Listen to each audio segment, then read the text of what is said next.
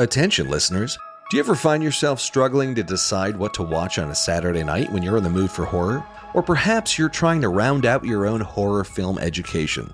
In either case, I'm sure you'll be able to make some great discoveries in my 10 by 10 horror watch list, featuring a breakdown of the 10 favorite horror movies from 10 renowned horror directors.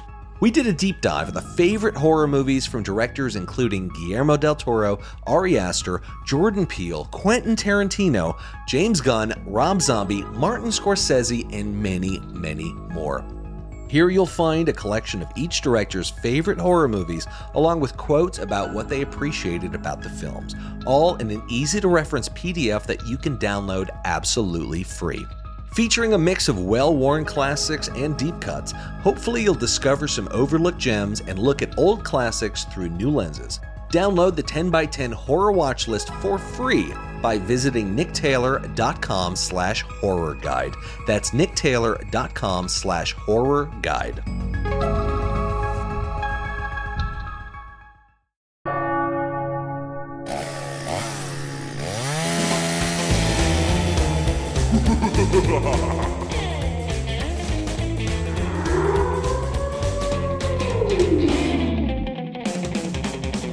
Welcome back to the Nick Taylor Horror Show.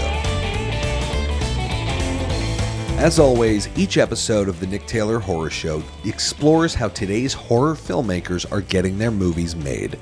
Here we deconstruct their methods and career strategies into practical insights that you can use on your own horror filmmaking journey. This includes creative processes, funding resources, favorite books and tools, key life lessons, and much, much more. Deadstream is the feature directorial debut from husband and wife filmmaking team Vanessa and Joseph Winter. Deadstream follows a disgraced internet personality who attempts to win back his followers by live streaming one night alone in a haunted house. But when he accidentally pisses off a vengeful spirit, his big comeback event becomes a real time fight for his life. Deadstream was a ton of fun. As a horror comedy, I was laughing pretty much throughout the course of the entire film, which was legitimately consistently funny. The movie even manages to pull off some real scares and has a surprisingly well developed ghost story at its core. Deadstream was a sort of new breed of found footage that could be best described as live stream horror, and was shot with a notably clever use of multicams to tell its story. All of that, plus a solid amount of gore and some very fun creature effects, made Deadstream one of my favorites of this year. Don't forget to check Deadstream out on Shudder when it comes out tomorrow, October 14th. This was a really fun conversation with Joseph and Vanessa as we got into how they got Deadstream off of the ground during the beginning of a pandemic, their very insightful festival strategy, and real ghost stories around their production, which was shot at an actual abandoned haunted house. Anyway, and now, please give it up for the writers and directors of Deadstream, Vanessa and Joseph Winter. Joseph, Vanessa, how you guys doing? We're great. How are you, Nick? Doing really good. Doing really good. Um, Got to tell you, I enjoy the hell out of Deadstream. I feel like you guys are kind of inventing a new found footage. Although I know that term is verboten, but live stream horror is. Uh, yeah, I think you, I think you might be onto something here for sure. Thanks, man. No, of course, because yeah, I feel like we had found footage for a while, and then there was screencast horror. Then there was like or Zoom horror with host, and there was a couple others, but I don't think we've seen YouTuber live stream horror. So I feel like this is the first of its kind. Dude, I, I hope so because I I was a little worried our movie's coming out too late. Yeah, because we had this, we had the idea several years ago, and at the time there wasn't any screen life kind of genre; it didn't exist. And then by the time our movie was in post, we kept hearing about dash cam and mm. spree and these other things that were okay. Every, everybody was kind of riffing off of it. Yeah, yeah, I mean, host just like those guys got that out so fast. It was so awesome. Yeah, so yeah, insane. we were pretty, we were pretty bummed. We thought we were too late to market with our idea. No, it turns out not. But you guys filmed during the pandemic, right? Uh, can you talk about what that experience was like? When did you guys decide to shoot, and how did it come together while dealing with all the limitations that were present during COVID? Yeah, there was a little bit of panic at the beginning because it was right as we were fundraising. Okay. Um, and we had some good investor leads, and then you know stuff started hitting the fan, and um, we had yeah we like we had some people pull out or like some interest pull out, and so we we pulled back our budget and shrunk our crew. Um, and that was probably the biggest impact. So for most of the days, we were under a ten person crew. Uh, so we kept things really small and ended up funding. At least at the beginning, it was just credit cards and some small donations from little investors, family members of our producer. Yeah, it was weird because um, there were other, there were good friends of ours that their projects completely got postponed or or canceled during production and we were really fortunate that this idea was conducive to a six person crew at times if necessary and we could keep like we could still move forward with it despite being at a time when Right. it seemed like nobody else was Oh man, so you guys had some initial interest in the movie pre-pandemic, and then that interest went away during the pandemic, and then you just, you guys just said, "Fuck it, we're gonna just do it ourselves." Yeah, interest is a strong word. Like, I don't want to give the impression that there were people in Hollywood that were interested. This is like, this is like rich people that friends knew that were that had funded things locally before. Got it. So it's like that kind of interest where, um, yeah, they this kind of movie we weren't asking for a ton of money, so it was appealing. But then once COVID hit, it was kind of like, well, we're not really investing at the moment anymore. It yeah, I think seemed too everybody, a lot of people are putting pauses on investing to kind of see what was going to happen. Mm, oh man. So was there a Yes. point at which you guys just said, "We're just gonna do this ourselves," and then you were off to the races?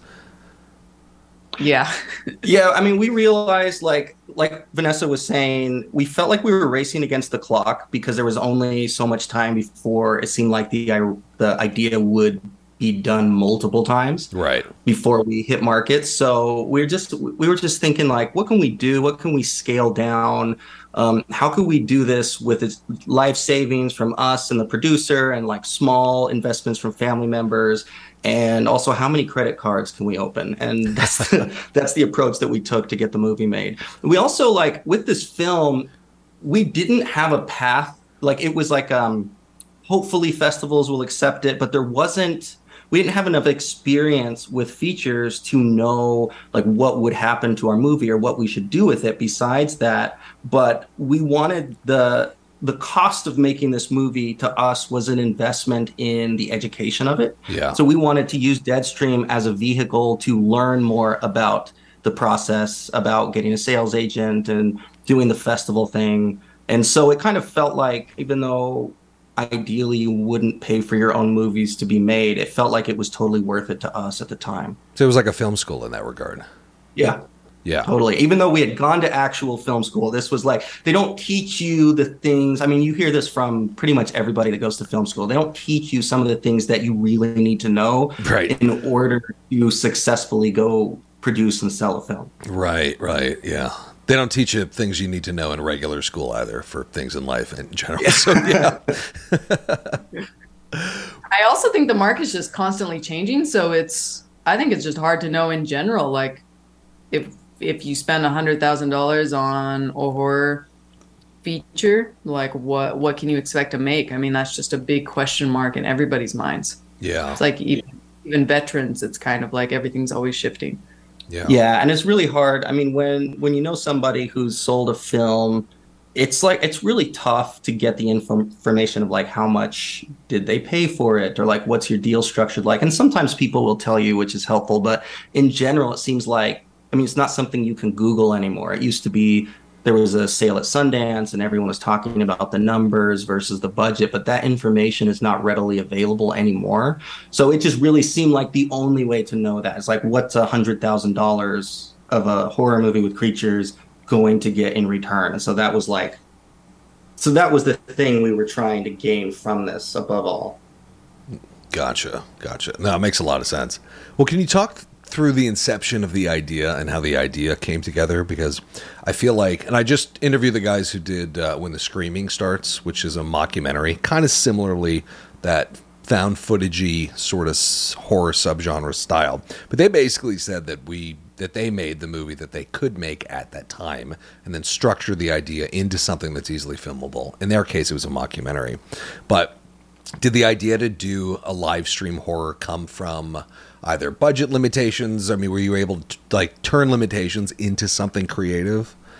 I mean, that was definitely the genesis of the idea. Um, I so we had been talking a lot about making a film. We had been several years out of film school, and there was i mean we had lots of feature ideas but we were always going back to like but what's something that no one can say no to? Like what's something that we could potentially just go out get the first feature under our belts but no one can say no? And so that kind of leads you to found footage even though at that time we loved found footage but it felt like it was there were too many found footage being made that weren't great um, so we were kind of skeptical about doing that. But the idea was first a guy in a haunted house, which would be me because we didn't have to pay me anything. It'd be a guy in a haunted house getting really scared of things that were happening off camera. And it was just one camera at my face the whole time. And maybe it could be funny enough or interesting enough to get some attention and be a stepping stone to the next thing. But as oftentimes happens with Vanessa and I with ideas, it started to snowball and quickly was not a DIY kind of movie yeah. anymore.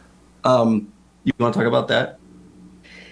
Yeah, I mean, I think I got fully on board once there was an exploding head and we came up with the name Deadstream, which is just so aware, like self aware that this is going to be a silly movie. Um, and when I use the word silly, I use it with love. Like once there was kind of this challenge of like, let's take a more grounded found footage approach, but see how crazy and over the top we can get by the end. Um, and maybe, yeah, kind of shoot for a found footage movie that ends up as uh, 80s creature feature type feeling um, then I started to really be able to feel the tone, and it started becoming exciting. Like maybe this is something that I haven't seen a lot of. Um, so yeah, I don't know. That's where that's where it like really started to solidify for me. That's where the that's where it shifted from just the what can we do ourselves to the movie we had to make. We were so passionate about it. It was like, okay, now we've got this Blair Witch kind of thing that turns to Evil Dead 2. We haven't seen that yet, but can we make a movie that justifies that happening? And then um, then we got into like, okay, well let's talk about the format some more. And Vanessa, in my mind, it was a boredom movie where it's like jump cutting through time of this guy streaming in a haunted house where not a lot's happening until the end. But Vanessa was so determined that it's going to be live stream, real time. We can't break that. Um, otherwise, it won't be engaging. And I really fought that really hard for a while. But eventually, she was right. Like, if we were going to do some kind of Evil Dead 2 or Dead Alive kind of aspect to it, it would be a lot more impactful if we got there as though it were a real live stream. So then that became a really fun challenge trying to structure something that would warrant that. Yeah. Yeah. My strategy was not give people very much time to think about probability. I like if it just kept moving, they'd just be like, okay. Yeah, I was thinking like 80 to 90 minutes is a very short amount of time to have that much happen to a person. Right. And so I was thinking, I mean, people wouldn't buy into that. I, they wouldn't follow like, how can you have a character arc where, you know, it's, it's like something meaningful by the end of that if their stream just started 80 minutes ago. So I was like really resistant to that, but it turned out to be not really a an issue in that regard. Well, that's good. Yeah, I think a lot of people discount found footage and th- uh, and anything that falls into that subgenre as being relatively easy to do.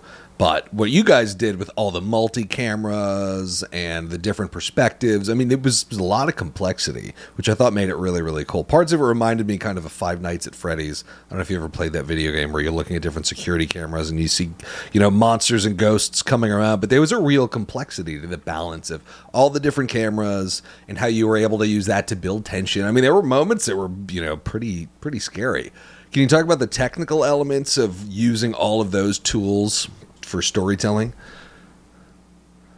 Um, yeah, I think uh, our co-producer Jared Cook, who also was the DP, um, we all the three of us got pretty into the idea of okay, if this character was going to go live like live stream um, himself in a haunted house and make it entertaining, how would he do it? And what kind of gear would he bring? And um, yeah, it did get a little. Um, it was supposed to be easier filming it with action cameras, um, but it did get almost just as slow as normal filmmaking, uh, normal film uh, narrative filmmaking. I would argue it was a much slower production than if it was a traditional filmmaking thing because the tech for action cams it's not designed to make cinema, and the the playback like through Wi-Fi it's just it's not reliable. So I felt like our production was slowed way way down, like much slower than it would have been if we could have just set the cameras up where we needed to and just done it the traditional. Oh, always had reliable monitors. Yeah. But I do think that there's uh there uh doing the action cameras brought a certain character to the film.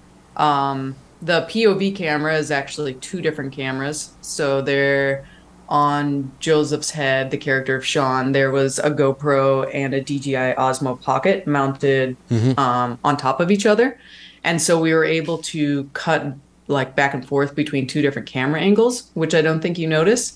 Um, but it does create a different feeling than just a straight up GoPro Right. style film. Yeah, yeah, because the GoPro, the GoPro has like a hardcore Henry, like really cool action aspect to it, but it's not very super scary. super wide, but yeah, we needed that.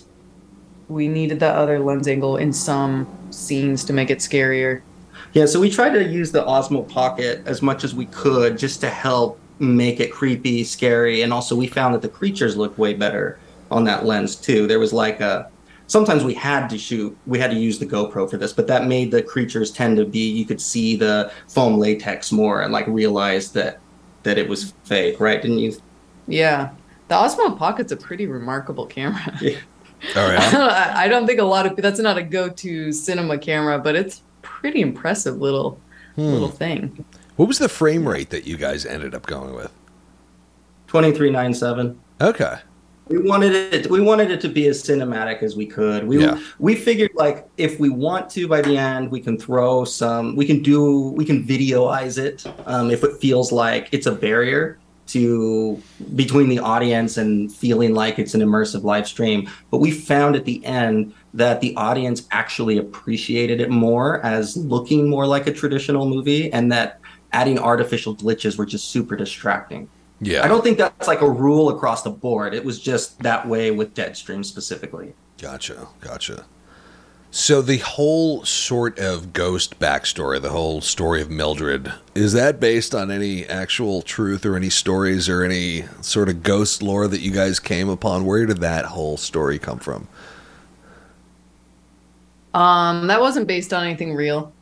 I think I think when we were like thinking about if we were to do a live stream ourselves, we just love ghost storytelling. So the idea of a character walking through different rooms and there kind of being a little mini ghost story for each room just sounded fun to us. Like that's something we'd want to watch.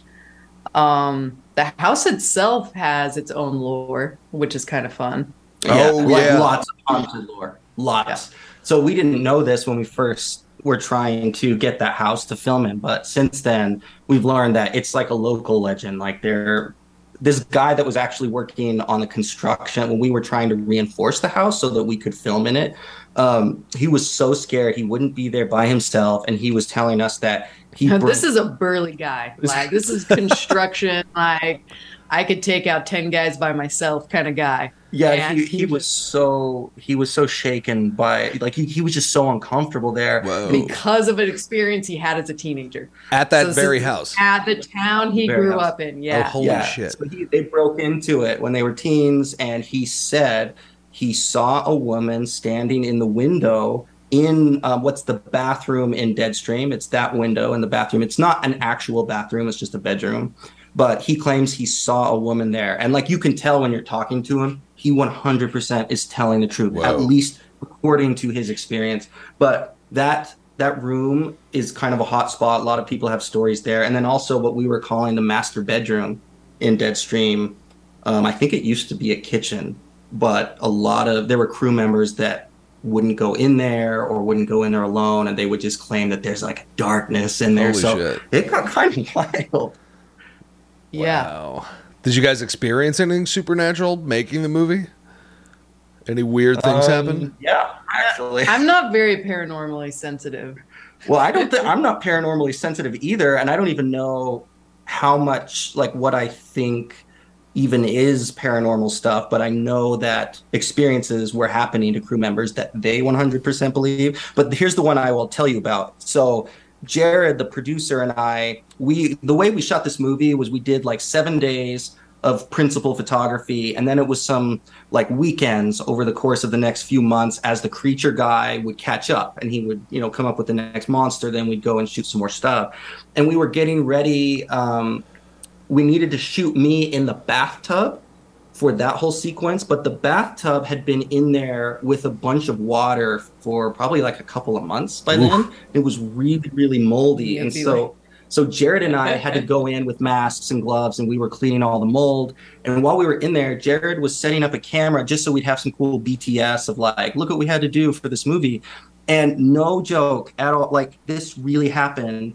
In the background, you see the door like swing open really really slowly. Ooh. and it's like the opposite direction of what the airflow would have done to it. And it's really really creepy. But that's the only thing that i experienced. And we have that video. We should do something with it soon. But anyway it was really disturbing to see especially after how many crew members were telling their stories about hearing a woman singing and you know like that kind of thing. Holy shit. Okay, one more, uh, one more, one more funny story Oh, about this. Uh, so the house has lots of break-ins because it's so famous, and so one time, um, we had to call the police because there was a break-in on our security cameras. this is when we weren't there this was like jared was middle of the monitoring night, it yeah. from his home So Jared shows up and pulls in behind the cop car, and the cop hadn't got gotten out of his car yet. He'd been waiting there for like 45 minutes because he was too scared to go in because of the ghosts. Whoa. Not the people breaking in, but because of the ghosts. So he waited for our producer to show up before checking out the break in. The cop wouldn't go in. That's insane. It's really weird filming in a place that uh, crew members are telling you they're too scared to go into certain rooms. It's it's really unsettling. You can't buy that kind of authenticity, though. I mean, I'm sure that eeriness finds its way into the vibe of the movie, which is what you want. Yeah. Yeah. Well, and the house, it's a little background on the house. The house obviously is abandoned, and you guys were. Were there any permits involved in getting that house? Because it's it's it was basically condemned, right? Um, yeah, it, it was abandoned since the 40s and it's completely off the grid. You could we had to get electricity to the house somehow and getting that getting that set up was really really hard because there was no record from the city of it ever being being connected to electricity. So it's like completely dilapidated about to fall over. Um, when we found it, my friend he did a, a Facebook post asking if anyone knew of any houses that matched kind of what we were looking for. And a lot of people pointed to this house but said it will be impossible, like don't even try because the owners hate people, they will never let anybody use it. But we tried anyway, and we had to do we had to like pay money for these shady Google like stalking searches where they're like, if you give us five dollars, we'll give you a phone number or whatever. And finally, we found someone from the family that had something to do with the house, and they directed us to the right person. We had them sign a permit, and uh, but there was. it was like it's so complicated with how many people have ownership over the house so there was this warning about like yeah you can film here but just know there's a there's an uncle there's an uncle that might show up Always a at fucking some uncle. point like, um, like if he knows about it. So anyway, I probably shouldn't say very much about that. But like we were always on edge that even though we had paid some money and we had the paperwork, there was there's like okay, but what if the people that aren't cool with it show up and shut us down? But it ended up being a really great experience, and we ended up being there for months and months longer than we had originally told them. Yeah. And they were like so cool about it, so cool. oh well, that's Yeah, good. that- Did you have to build any sets in there, or was everything basically, for the most part, you know, give or take, as is? Yeah, when we first walked in, like my heart almost broke because it was so dilapidated. Like it was almost perfect, but the upstairs didn't have any interior walls anymore. Oh, okay. Um, so we did end up having um, hiring a contractor to come in and help us uh, reinforce it and then put up some walls. And then our production designer did an amazing job. Some of those walls are just made out of cloth, um, but they look Yeah. like they look like the rest of the house. And Yeah. so ended up working out great. But we did do quite a bit of building on the second floor. Yeah, because like honestly, if you look at the pictures, it's not even the same house. Like there was tons of Adobe built up over the decades, and it's just completely trashed with junk. And um, it was uh, we had to. I, I had a corporate job at the time, and my entire team used their service day. They were allotted one service day, whereas like PTO that didn't count against your PTO. They all volunteered to come and clear the house for us. Oh, nice. So. So, yeah, it was like- nice. a department wide service project. They just they all went and just cleaned like hauled off really heavy junk and swept the glass up and we just it was it was actually like super fun anyway the the house now um in deadstream as it appears is like not the house that we walked into and even now if you were to go in we had to i mean the cloth walls weren't going to make it very long so it's probably like almost back to that original condition Oh wow. So the movie was, I mean, as a horror comedy, it was really, really funny. I, mean, I was laughing out loud throughout the course of it. It also got legitimately scary. I mean, it was scarier than it kind of had to be, which I thought was great. Um, and uh, I was wondering, what was the what was your approach to the balance between the horror and the comedy? So here's, so I think it was on your show. This was on my mind when we were getting ready to shoot this. I think on your show, you have talked about an 80 20 rule. Right. Where it's like 80 scary, 20% funny. And I was having a hard time reconciling that with the script that we wrote because it's like, it was kind of flipped. It was like 80% funny, Yeah. 20% scary. And so I was I was really self-conscious that we weren't going to end up with any kind of scares and it would just be like silly fun. But it was Vanessa that really like I had expressed that I don't think this movie wants to be scary anymore like with the the version that we have, but she was so committed that if we're going to make a movie that's exploring an abandoned house like this and it isn't scary, we have massively failed. So mm. we like we we really took that seriously. There are a few sequences that we took a lot of time trying to make sure that they hit just right. And she was right. She was totally right to do that because we do get that feedback that it actually is genuinely scary. And I was I was very surprised. I'm still surprised. Like hearing you say that surprises me now. Yeah, I think I think for me there was a lot of trial and error. I think it's like once you once you start getting into it, you start to feel like, man, I love this joke so much, but we have to cut it, or people aren't going to get into the scene. And so, I, I mean, it's probably obvious to a lot more. I mean, to people who are more seasoned, but for us, it was a lot of a lot of learning and making decisions where we maybe at least had to choose a priority for the scene. I mean, ideally, you're you're hitting the comedy and the horror Yeah. every time, but I think that there was kind of this this moment of us realizing, well, we need to choose the priority. Like, are we preserving the joke under all circumstances, or are we going to try and preserve the scare? Yeah. Um, but I think it feels risky. Like I think it feels like when you're cutting some of your favorite jokes and you're and you're really trying to to make it scary or Mhm. vice versa. Um, and obviously, like we took a lot of swings and not all of them land, but I'm glad that enough of them did. That it's working Yeah. for people. Yeah, the device I loved that I thought was really scary was when the viewers would send in like images and videos of like ghosts that they would see on the other cams that he wasn't necessarily monitoring. I thought that that was really really cool. And then he would check, and you would see the kind of ectoplasmic figures moving around. I mean, it was yeah, that was awesome. It was really really cool. That's cool. I'm glad that was working for you. The things that surprised me the most is um, like getting bit in the crotch. That I mean, that makes people jump, but I did not expect that to be a scary part. But it gets like some big screams in the theater.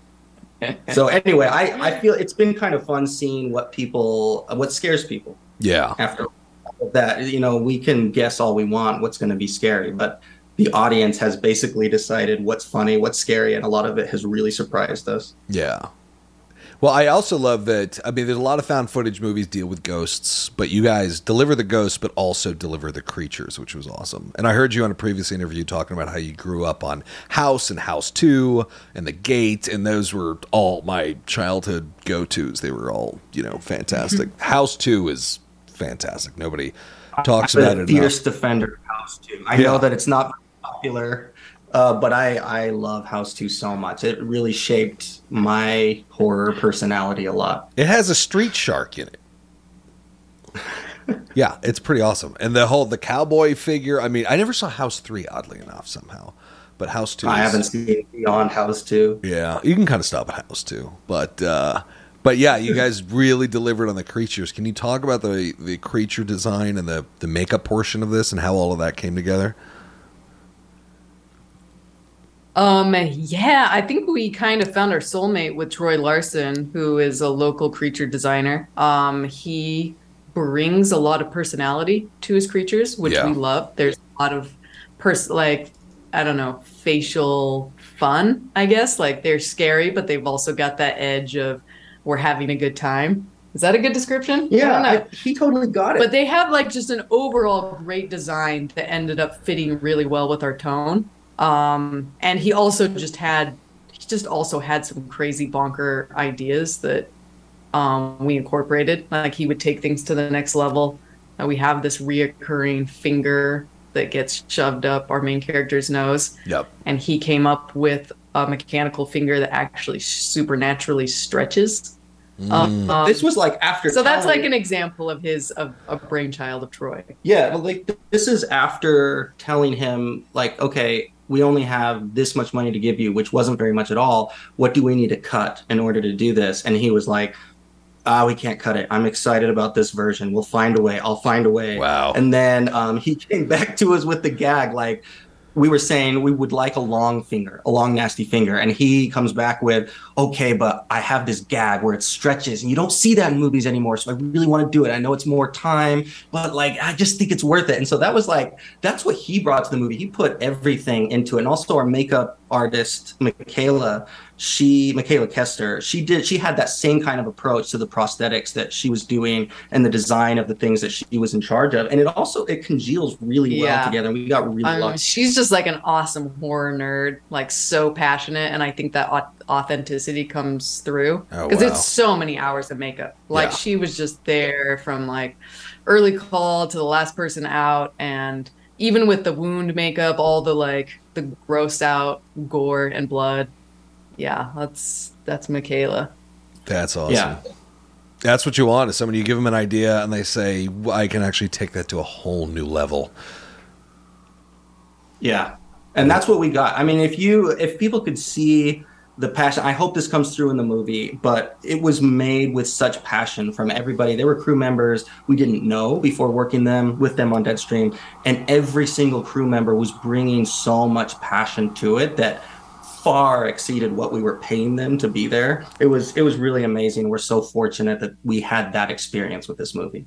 good example is one night it was like well over a 14 hour day it was a night shoot and we were telling the crew to go home while we finished up the scene in the bathtub and we had an exploding head that wasn't exploding the way that we wanted to and the whole crew just everybody got so into it where we were piecing it back together to re-explode it. And the costume designer was like coming in with safety pins and michaela was like remixing brains out of just random stuff because we were out of brains. Like yeah.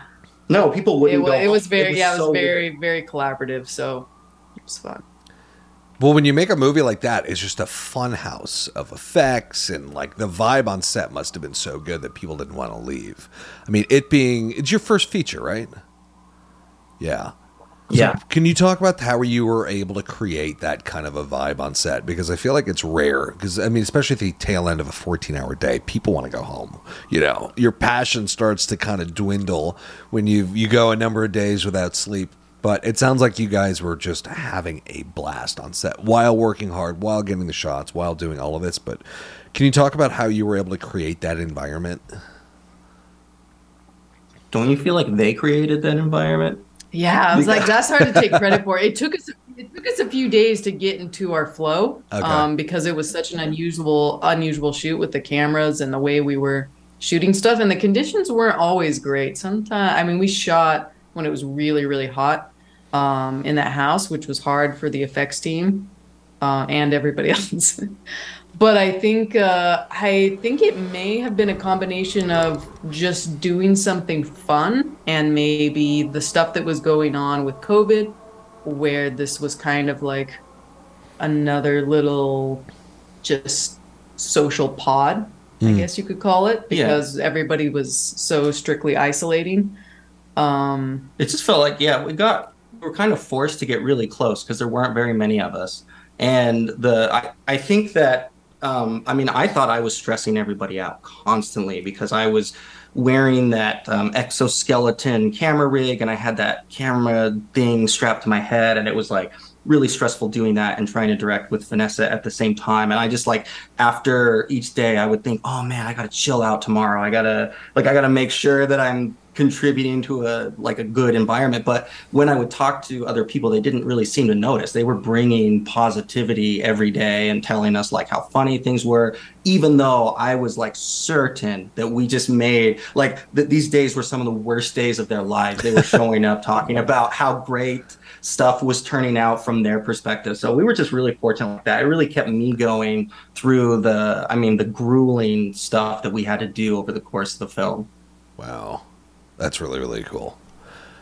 And it being your first feature, were there any major challenges that you encountered on set that kind of required you to come up with solutions on the fly? I mean, what were some of the challenges associated with making this movie that you didn't necessarily anticipate? Um, the thing that always comes to my mind is the first day. Just not, even though we did a lot of tech tests, it's still the like how slow the schedule is going to be and having to come to terms that we were going to have to add shooting days. That was one of my biggest unexpected obstacles. Yeah. Yeah. Um, for me, the thing that was unexpected was like we had done lots of rehearsal with me because our script, we knew that it could not be improvised at all, or it was a very, very boring movie. We had done what we called day stream, which was at the house or in our house just during the day with me doing the Sean monologues. And we just started like, we started refining it in that process. But then when we actually started shooting it, stuff like jokes that were slaying in our writers group that got huge, huge laughs were just not funny. Like they were hmm. coming out of my mouth just so the opposite of funny.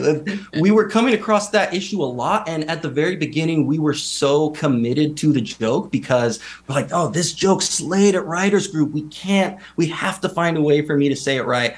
But after a few days, if something didn't come out of my mouth right in the first like two takes, we were looking for something else because we had to go reshoot some of those things that we were too committed to Okay. um, just to make the movie work because it did not seem like a real person.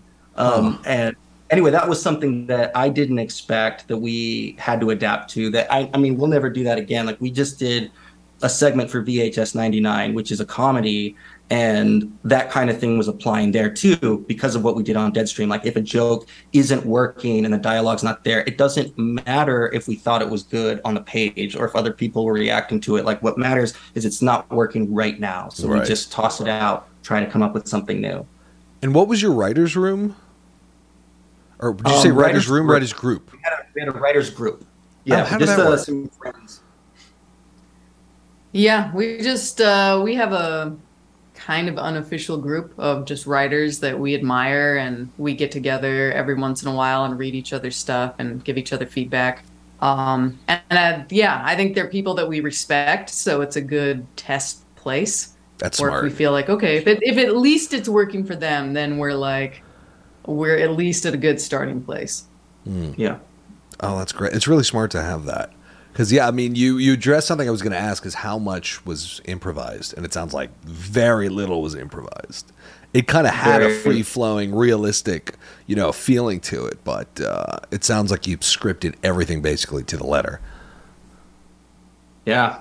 that's that's a question we get asked a lot is how much was improv and my answer is zero i can't there are things that we rewrote in the Yeah. moment but it's nothing that i would call improv Yeah, it's weird how like we um getting that feeling of a live stream this is happening in real time, like how carefully crafted it had to be. Um especially the beginning where we're trying to get the audience into it. Um I went with a shot list that actually had how long each shot needed to be down to the second um, because we just found that people didn't have like there just wasn't patience for somebody meandering around. So it ended up just kind of being a weird science where it's like joke needs to happen here, he needs to walk through this room about this fast. Um, Oh, wow. Or it just starts becoming like unfunny and unscary. Yeah, and if we had planned in rehearsal, this is 20 seconds to walk across here, and then the stopwatch says after the take that this is a minute and 10 seconds, then we would just have to completely like rewrite it to where, okay, Sean, for whatever random reason, runs for a little ways here and makes a joke out of it because our, our script was 97 pages. We didn't have time. We knew that this movie had no business being a second over 90 minutes, and there wasn't time to shave off those pages before production. So if the stopwatch was off, then we knew we were screwed. Like we couldn't we couldn't afford for that to happen. So that there was a lot of retooling in the moment, but not improvising. Yeah, the scene that we um, probably was the most difficult was just him walking to the house and breaking in. Like it seems like such a simple scene, but we had to establish some interest, like intrigue and hmm. getting to the house and setting up a scary mood and just also that this guy is going to be telling jokes and just also not wanting to let people know yeah, this guy talks a lot, but we're not going to bore you with him just taking forever to get into the house. Yeah. So we just like we struggled with that scene. We we rewrote it, reshot it, retimed it, recut it probably more than any other part of the movie. Yeah, I know we've talked about this for too long now, probably, but I just want to add one thing is that um, in going into it, we thought this, a lot of people that were reading the script thought this is like, because it's a live stream and real time, it would only help the believability if like something did take a little too long or like a hmm. camera was just running, you know, we show the whole approach. That is absolutely not true. As soon as you call something a movie, mm-hmm. the audience needs it to move and they need it to get to the objective really fast. And that's what we found. We thought that we were testing a lean version of the movie with a test audience that we put together and it was not lean at all in their minds. Oh, wow. So we like we ended up like 2x speeding a lot of stuff and we cut an entire scene from it actually after after screening it even though I didn't think that was possible because it's a real time movie. But anyway, yeah, the the pacing is just not what you would expect. Yeah. Well, on the topic of pacing, you direct um you you edited the movie yourselves, I believe, right? Yeah.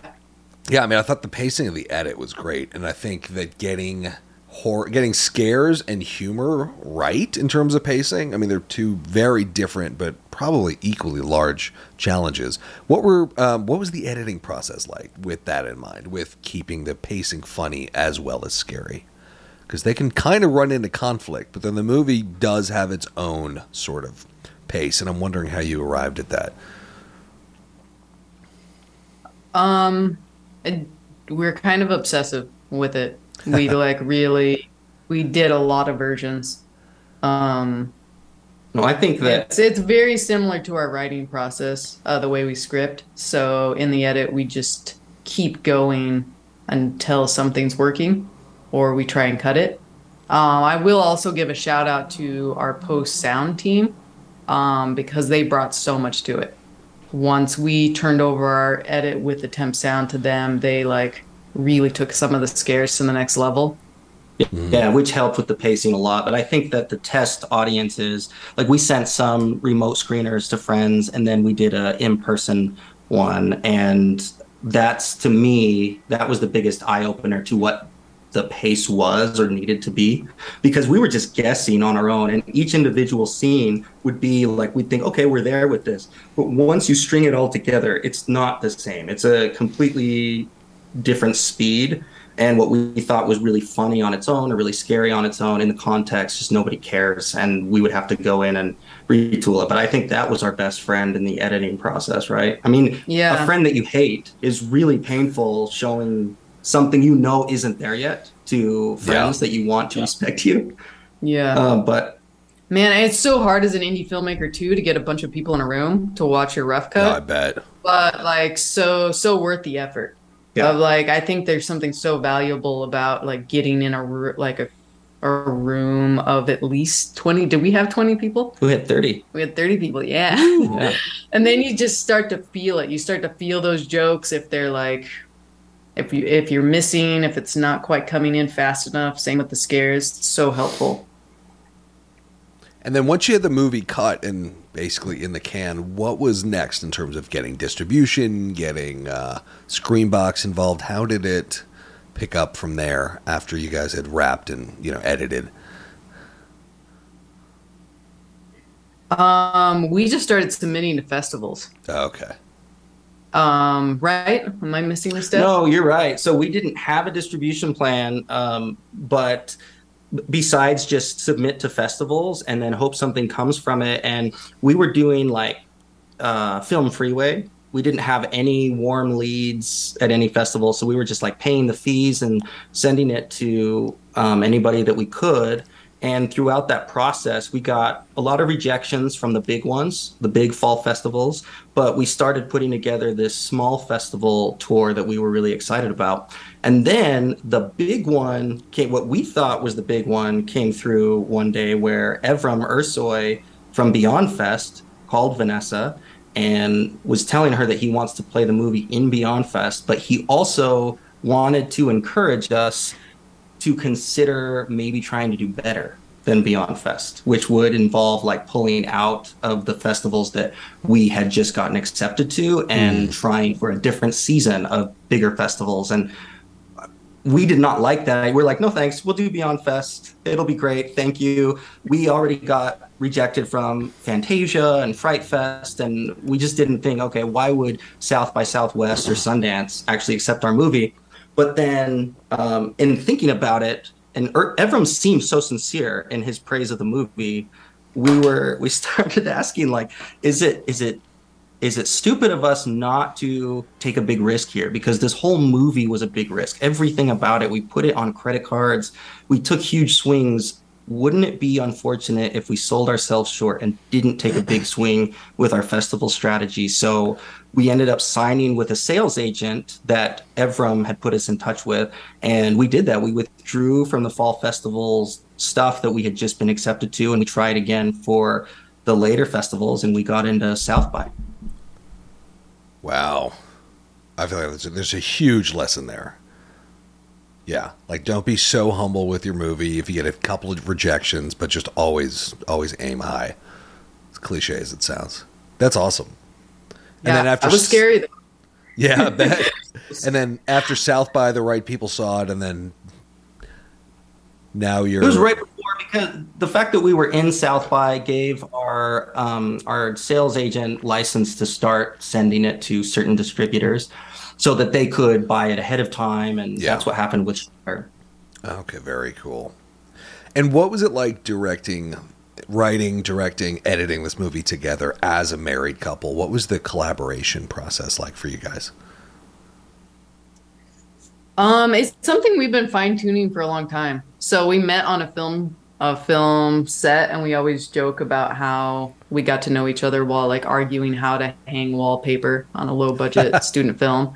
So there is like this this nice thing about the relationship where there's a we're comfortable arguing. So that's a nice shorthand because you can Mm. kind of really something's not working, you can just kind of battle it out until you get there.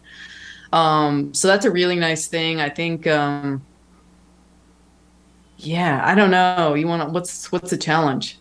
Um, Like just i mean it's just the only life we know so like it's all a challenge all of it's Yeah. such an emotional process for both of us but especially i feel like especially for me um and so i go into the editing and the writing like so uh i don't know like emotionally invested so i feel like yeah, I just feel like it's such an emotional process, but that's like all we've known. I mean, since we first met each other, so I don't even know what to compare it to. Yeah, I mean, obviously, there's some fights that you know, like I, think most of the time we're similar enough that we we come to a conclusion that we're happy with. There's always those couple moments where you're just never going to agree. But then there is that aspect of filmmaking with all the highs and lows where like you have a horrible first day. It's kind of nice that like you can hold each other. Like, oh, that was so terrible. I'm gonna die. Like Yeah, I don't know. our movie's terrible. I couldn't do it without that support of when things are going bad. Mm. Um, so I, yeah, I don't think that there's a solo filmmaker version of me. Um, so I, anyway, I'm really glad that I have Vanessa, but man, I mean, jo- Joseph's a very he's being nice. He's a very good writer and director on his own. So he could he could definitely crank out some good movies. well, that's the but- first time you've said that. Thank you.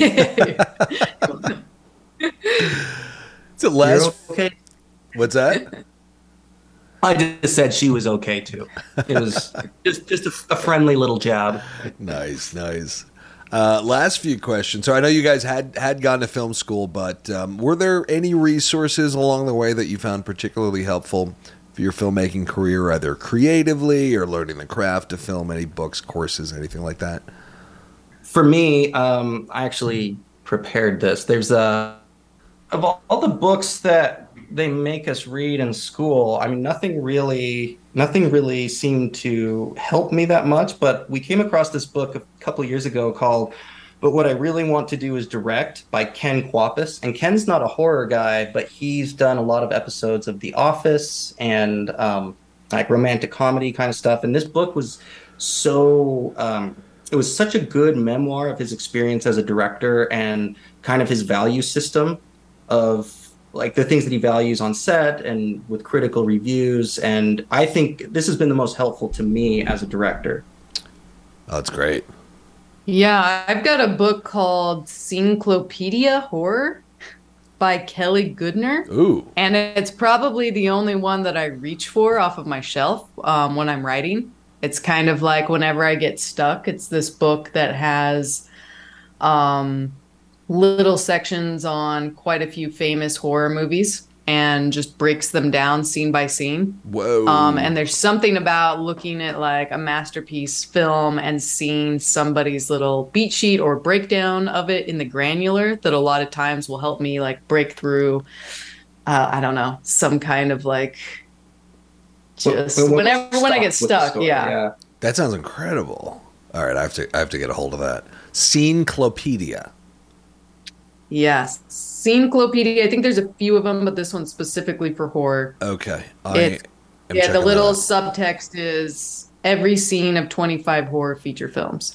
Well, cool. What uh, what's next for you guys? Is there uh, any sequel potential here? I feel like you got your Evil Dead done. Maybe it's time for your Deadstream Two: Dead by Dawn. honestly like that was the last thing we wanted to do when we were making it is um like just doing a sequel to it. It just seemed like where can this even go? But we accidentally got really excited about a potential sequel. So i'm not making an announcement. All right. we're not we're not there yet. But there is i mean it, it's something we could get really excited about. But um other than vhs 99 that's coming out october 30th Mm-hmm. I mean October 20th on Shudder, two weeks after Deadstream. There's uh, nothing formally ready to talk about yet. Okay, very exciting. Well, But whatever- thanks for asking. no, of course, yeah. Whatever you guys do, I will be anxiously awaiting. And yeah, definitely psyched to finally check out VHS. Um, before we part, any parting wisdom for those aspiring horror filmmakers out there? Uh, I don't, because I'm a perfectionist as a writer and an editor. There's I one of my biggest motivators is just getting a script or an edit in front of somebody. Mm-hmm. I think as soon as you do that, you start like stop being overwhelmed by the 100 things wrong with your movie and just picking the five worst ones to fix, and that gets a movie made, um, even if it's not a perfect movie. Yeah. Um, and I, I agree with her on that. I mean, we've learned to we've learned to roll with something that's good enough rather than the perfect thing that we imagined that it would be. And in the case of Deadstream, I mean, there is there was a really big fix it and post aspect to it. That wasn't our philosophy. I'm just saying there's a reason that it exists because you can fix a lot of problems in post. So um, obviously care about how good your script is, but at some point you just got to make something and fix it in post. awesome. Well, thanks, guys. It was uh, it was a real pleasure meeting you both, and uh, thanks for being on the show. This was great, and congrats Me on too, Deadstream. Nick. We're huge fans. Thank you so much for reaching out, man. Thank Talk you. Yeah. Nice to meet you. You too. Thank you, Nick. Thanks. All right, here as always are some key takeaways from this conversation with Vanessa and Joseph. Number one, filmmaking is the best film school. Deciding to make your first film is one thing, but deciding what to make your first film about is a recipe for analysis paralysis, which is dangerous because it can last for an endless amount of precious time. However, approaching your first movie as strictly educational can be incredibly liberating. Joseph and Vanessa knew they wanted to make a feature and were able to offshoot a lot of concerns about things like the movie's financial success because they viewed the movie as a learning experience and as a way to get crucial skills that would serve them throughout the course of their careers. In the end, they learned a ton and delivered a pretty kick ass movie in the process. Coincidentally, offloading all of these concerns about your film can even contribute to the likelihood of your success, as you're more likely to be creatively freed up to give your movie the energy and attention it deserves because you're putting less pressure on yourself. Number two, don't sell yourself short. It's incredibly easy to be too humble about your first feature. When they first started submitting Deadstream to festivals, Vanessa and Joseph got some initial acceptances from some smaller festivals and were understandably overjoyed. One of their associates recommended they submit to some bigger festivals, which would have meant withdrawing from the festivals they were already accepted by. They were scared by this decision, but they did it anyway, and in the end, the film got into multiple big festivals, including South by Southwest, ultimately leading to a deal with Shudder. Despite working extremely hard for years and putting everything they have into it, many filmmakers will still sell themselves short on their first feature, as it's easy to be insecure about your lack of experience. Difficult as it may be, try to avoid this trap, as there's usually very little harm in aiming too high, while aiming too low can doom your movie to a smaller existence. Number three, create test screenings with peers. Everyone knows that when working on your own movie, it's nearly impossible to be completely objective about it because you're way too close to it. One of the best ways to get real feedback in real time is to have an in person peer screening. In person screenings are way more effective than just sending people screening links and asking them for feedback because they're less likely to be completely honest with you and you cannot observe them directly that way. Observing the collective reactions of a shared audience is an excellent tool to understand things like pacing and where the laughs and scares are and aren't. Doing so enables you to have this sort of audience empathy so you can see what really works and doesn't work about your movie from the audience's perspective. This will inform your next edit beautifully. Another note, it's best to put these screenings together yourself, as most of the test screenings orchestrated by studios and distribution companies can sometimes be full of the wrong people who can give you unhelpful and misleading feedback. Joseph and Vanessa kept their test screening to about 30 people, which seems like a magic number. Anyway, guys, don't forget to check out Deadstream, streaming on Shudder beginning October 14th. It is a ton of fun and a perfect way to ring in Halloween season. And if you enjoyed this episode, why not share it with your filmmaking buddies on social media? Don't forget to subscribe today to hear new episodes right when they drop, and thank you again for listening to the Nick Taylor Horror Show.